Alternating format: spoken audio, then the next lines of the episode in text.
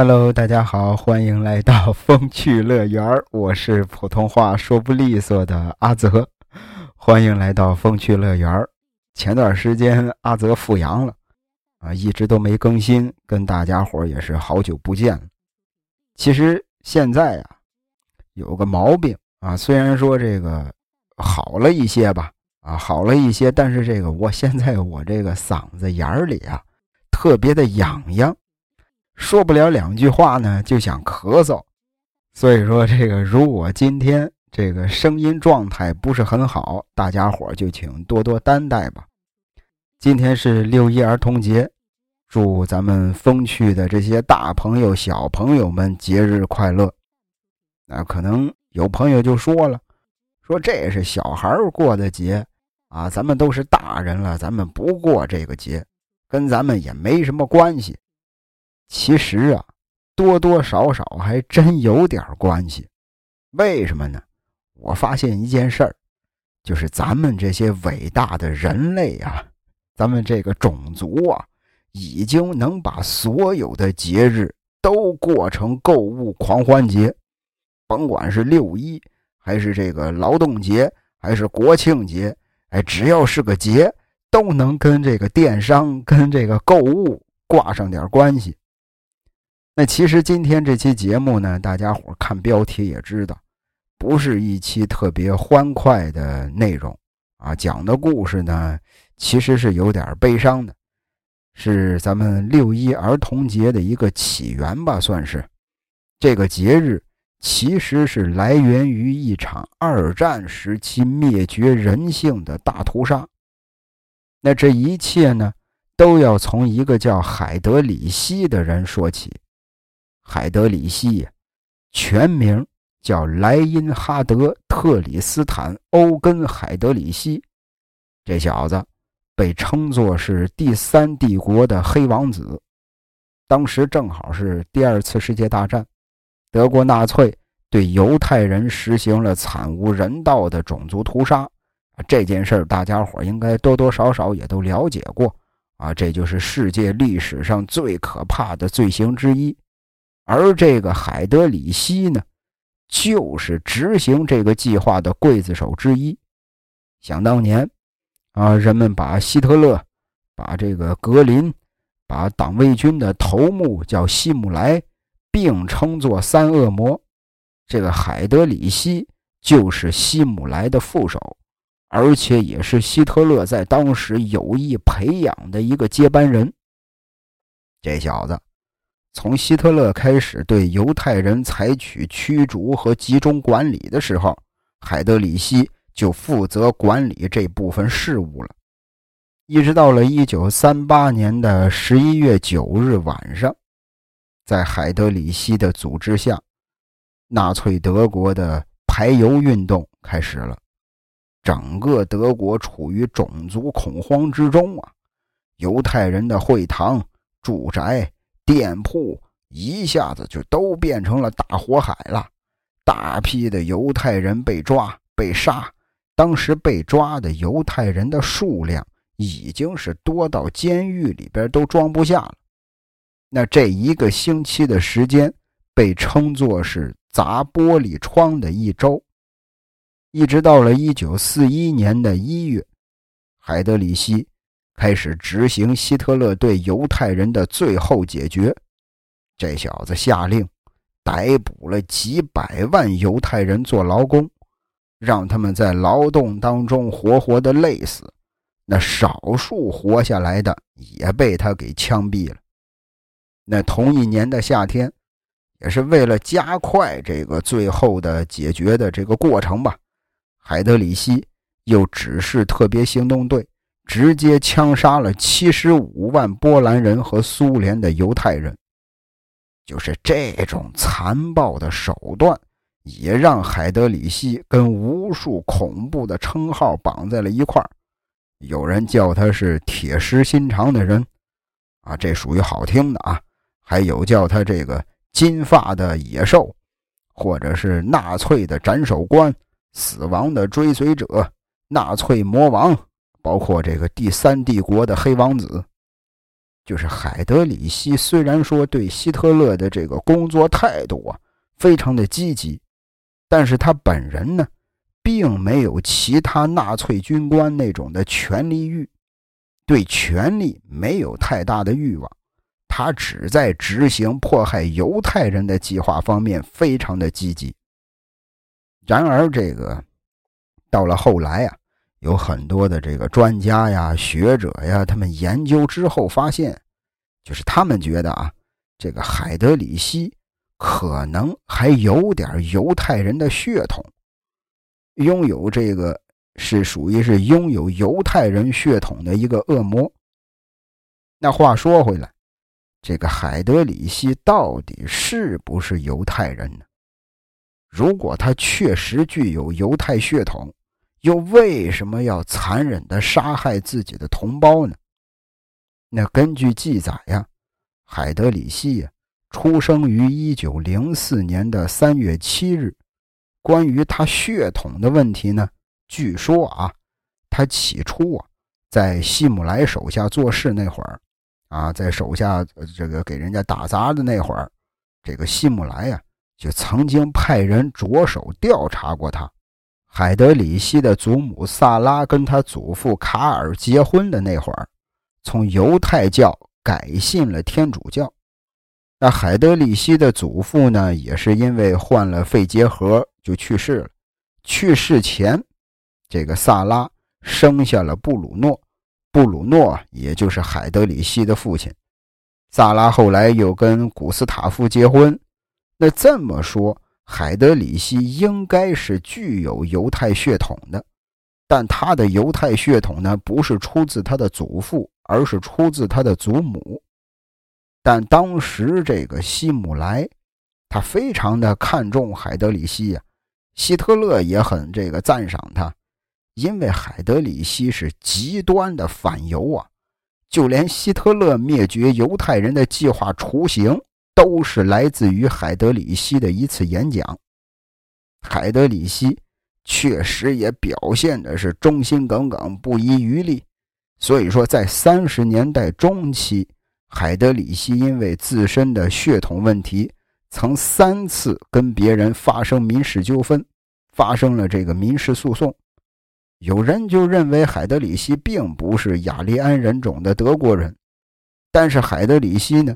却无一例外的都赢得了官司，然后老小子又派人销毁了所有与他出身不纯有关的材料，包括他祖母萨拉的墓碑都销毁了。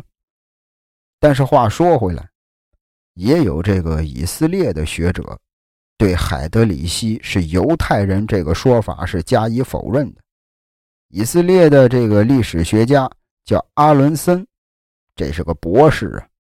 人家写了一篇论文，叫《海德里希和秘密警察及安保处的崛起》。这个论文里边，人家就排出了海德里希的这个家世表，他的父系上到1738年，母系呢也追溯到了1688年，都没有发现犹太血统。虽然有人认为这个阿伦森博士的论文不可信，啊，认为这只不过是为了证明海德里希不是犹太人而被这个编造出来的证据，因为海德里希如果是具有犹太血统的，那将会是犹太人里边最大的耻辱啊。那话说回来，一直到了一九三八年，英法德意。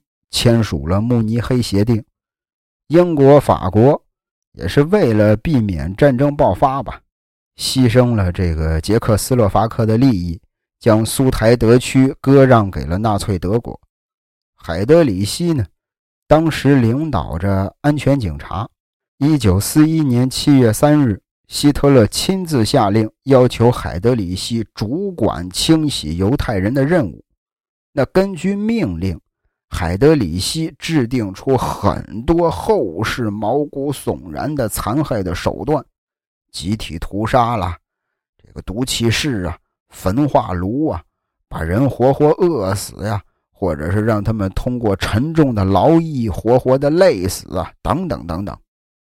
那一直到了一九四一年的九月二十九日，海德里希来到了布拉格，开始着手打击捷克斯洛伐克地下的这些抵抗运动。当时戒严持续了三个月，一共有四百零四个人被判处了死刑，那其中包括前捷克斯洛伐克军队的有六名将军和十名上校。另外还有五千多个人被送进了集中营，那海德里希从此也是获得了布拉格屠夫的称号。同时呢，这小子还破获了好几起英国间谍案，让英国在斯洛伐克的间谍是元气大伤。那这个消息传到伦敦之后，英国就开始联合捷克斯洛伐克在伦敦的那些流亡政府。制定了刺杀海德里希的类人猿行动计划。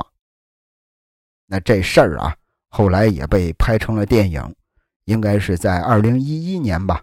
有一部电影叫《利迪策大屠杀》，利呀，就是那个利剑、利刃的那个利；迪，就是奥迪的那个迪；策略的策，利迪策大屠杀。讲的就是这次刺杀行动，以及行动成功之后，纳粹对利迪策这个小村庄实行的暴行。就是这部电影啊，拍的真的是很好，尤其是最后的一幕，非常的感人。阿泽在这儿也就不不多剧透了啊，强烈的给大家伙安利一波《利迪策大屠杀》，感兴趣的朋友可以去找来看一下。那咱再说回现实这事儿。一九四一年的十二月，一架不明国籍的飞机从伦敦起飞，向着捷克的方向飞行。当飞的距离捷克首府布拉格不远的森林旁的空地的时候，从飞机上啊跳下来两个跳伞者，谁呢？一个叫库比斯，一个叫加布西克。这两个英国人假扮成德国军官。啊，跟一个名叫包曼的人进行了秘密接头。由于海德里希的他的平时的行踪非常的隐秘，他的住所也是戒备森严，所以说这个库比斯和加布西克一直都没找到下手的机会。直到一九四二年五月二十三日，一个打扮成钟表匠的捷克抵抗运动组织成员。打入了海德里希的住所，也打听到了他在五月二十七日将由乡村别墅去布拉格住所的这么一个情报。于是，这个类人猿计划决定在二十七日进行。那行刺地点呢？选择在一处车辆需要减速行驶的弯道进行。五月二十七日上午十点三十分。当海德里希的轿车出现在弯道的时候，隐藏在草丛里的这个加布西克一下子就跳出来，用枪瞄准了目标。但戏剧性的是什么呢？他之前在草丛里藏着呢，这会儿一跳出来，在手枪的扳机这儿卡了一根小草，一根小草卡在了扳机上，没办法及时开枪。于是旁边，啊，库比斯急忙掏出事先准备好的特制炸弹，正好就扔到了海德里希的车底下。或许历史就是无数巧合引发的。海德里希本身就喜欢坐那种敞篷车，哎，出行的时候也是非常自信，也不带那些党卫军。而且当天呢，给海德里希开车的司机呀，是个替补司机。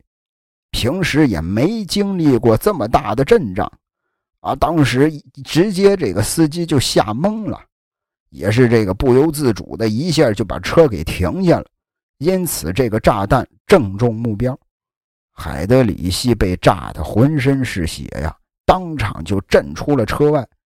由于这小子腰部受伤，只能是眼睁睁的看着这俩刺客逃走了。随后。啊，海德里希被闻讯赶来的警察送到了医院，但是由于炸弹的这个弹片啊，含有有毒的这个肉霉杆菌毒素。我没记错的话，应该叫肉霉杆菌，含毒。啊，六月四日，海德里希因为败血病死亡了。这可以说是二战史上最有名的一次生化武器暗杀了。那海德里希，咱之前也说了，当时在第三帝国可以说是一个高层人物，他是党卫军系统中实至名归的二把手。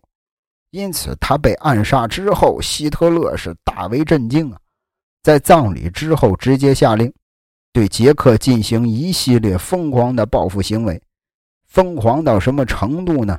这就是咱接下来要说的利迪策惨案，也是跟六一儿童节有着直接的关系。当时啊，这个小村庄名叫利迪策，里边呢。有几位捷克的这个军官士兵，更巧合的是啊，这会儿这些士兵正好在英国，所以说纳粹呢就认为这个村子为参与暗杀行动的这个英国特工提供了帮助和掩护。一九四二年六月四日，一群德国党卫军包围了利迪策村，开始搜捕村子里边所有的村民。一直到了六月九日，把全村十五岁以上的男性一百七十三个人全部集中到村长霍拉克家的院子里，在六月十日进行了枪杀。同时呢，村子里边的妇女、儿童全部被强制分开送进了集中营。八十八名儿童在集中营里被德国在。这个波兰切姆诺毒气室用毒气杀害，只有十七名婴儿算是幸免于难吧，被德国的一些家庭陆陆续续的也都收养了。随后，这些盖世太保放火烧毁了整个村庄，利迪策就这样人为的被从历史上抹杀了。但为了表达对这个法西斯暴行的抗议。也为了支持利迪策村，为了支持利迪策村，六月十二日，在德国纳粹还没有离开村子的那会儿，美国伊利诺斯州的一个小镇宣布自己改名了。啊，我以后我们这儿不叫伊利诺斯了，我们这儿叫利迪策。一个月之后，墨西哥首都附近的圣赫罗尼摩。也改名叫利迪策，那这个城市现在已经是发展成了二百万人口的大城市了。后来像以色列呀、南非呀、呃巴西呀、委内瑞拉呀，世界上很多地方的村庄、广场、街道都改名叫利迪策了，就是共同表达对法西斯的痛恨。那这些德国鬼子、纳粹，他们本来是想将利迪策抹杀的。却没想到，这个名字反而传遍了全世界。那为了悼念利迪策惨案遇难者和战争当中死难的这些儿童，一九四九年的十一月，国际民主妇女联合会在莫斯科举行的理事会议，啊，也是为了悼念利迪策惨案和全世界所有在战争中死难的儿童，反对虐杀和毒害儿童。以及为了保障儿童的权利，会议决定以每年的六月一日为国际儿童节。这就是咱们现在今天六一儿童节的一个起源。其实是一个比较简短的一个故事吧。其实阿泽今天这个嗓子状态不是很好，但是觉得应该聊一下这个故事。啊，其实很多节日背后都是有故事的。嗯，最后说两句这个感受吧。我觉得这个人类啊，说实在的，阿泽一向不太喜欢人类，真的。我觉得人类从开始学会使用工具开始，战争就存在了。从冷兵器到热兵器。战争从来没消失过，我觉得以后可能也不会消失。因为欲望永远都在。哎呀，这个这个地球啊，咱们生活的这个星球，呃，一草一木，每一个小动物，对这个星球都是有帮助的。啊，大家伙上小学的时候，老师也都教过呀，说这个种树可以防止水土流失，是吧？这个花草树木呢，啊，这些绿色植物呢，可以吸收二氧化碳，释放氧气，啊，净化空气。你包括这个小蝴蝶，它也可以散播花粉，啊，甚至这个森林里边的犀牛，他一看森林哪儿冒烟了，哪儿着火了，犀牛就会呼呼的跑过去，赶紧把火踩灭。就是害怕引发这个森林大火，就是很多所有的动物、所有的植物、生物对地球都是有贡献的，唯独是人类。哎呀，你说这个人类对地球有什么贡献吗？啊，他们这个把大海都填上，啊，都造了路，都造了城市，造了各种工厂，排放废气。这个全球变暖，南极也快融化了。哎呀，把河流清澈的小河也都污染成臭水沟了。啊，而且还四处打仗，是吧？为了那点欲望，啊，就是那点事儿嘛。这这这儿打完了，那儿打。我觉得这个地球上只有人类是在祸害这个星球，他是在不停的消耗这个星球。那其实话说回来。当我们享受和平的时候，其实还是有很多地区正在遭受炮火的，啊，还有很多孩子在失去亲人和家园。阿泽真的是希望这个世界上能少一点战争，希望所有遭受战争痛苦的孩子，啊，有一天，我之前啊，有一天刷这个短视频看到了一个新闻，一个新闻，呃，是哪儿就不说了吧。就是有一个小孩啊，他们那儿发生战争了。有一个小孩在大街上走着，突然之间呢，旁边有一个气球爆了，砰的一声，当时吓得那个小孩啊，抱头鼠窜，他以为是这个炸弹爆炸。就是我真的希望所有遭受战争痛苦的孩子都能有一天不再因为一个气球的破碎。而惊慌失措的以为是炸弹爆炸。我觉得这个，尤其是这个学校里啊，可能六一儿童节大家伙也都放假了，是吧？我记得我上小学那会儿，六一儿童节还会开联欢会，开完联欢会之后，下午可能就早放学，就放半天假。其实我觉得学校里边应该是学习一下这个。应该给孩子们讲一下利迪策的故事，啊，这个小村庄为了和平，啊，他们做出了什么样的选择，什么样的牺牲？我觉得很多纪念日的意义，不是在于狂欢，而是应该是缅怀与反思的，让孩子们从小就知道幸福不是必然的。我们如今的幸福生活是无数人以生命为代价换来的。嗯，就像这个刚开头说的，阿泽说这期节目不是那么的欢乐啊，是有一点沉重的故事。阿泽也是尽量把它讲的没那么沉重吧。而且说实话，这个，哎呀，嗓子还是不舒服。那最后呢，我希望大家伙能把咱这期节目分享一下，啊，让更多的人知道这个六一儿童节。它背后其实是有一个很深刻的故事的，它有一个很深刻的起源，啊，不是这个六幺八上网购物买什么都便宜，其实它是有一个可让人们值得让人们铭记、让人们反思的一个故事。节目的最后，感谢您的收听，咱们下期再会。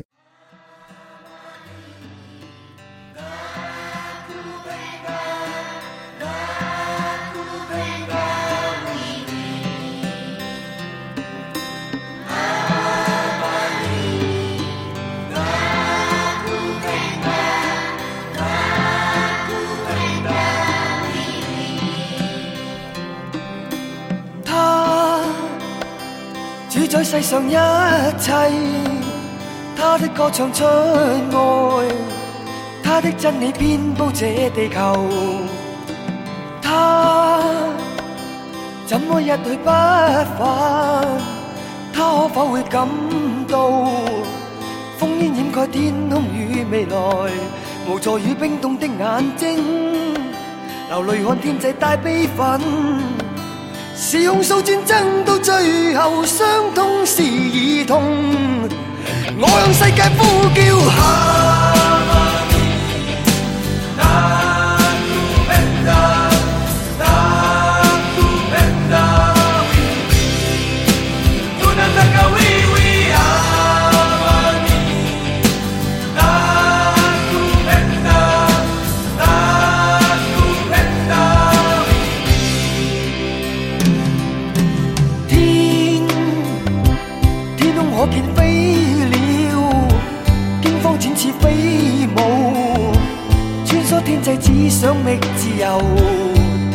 心，千亿火海心碎，今天一切厄困，仿佛真理消失在地球，无助与冰冻的眼睛，流泪看天际带悲愤。是控诉战争到最后，伤痛是儿童。我向世界呼叫。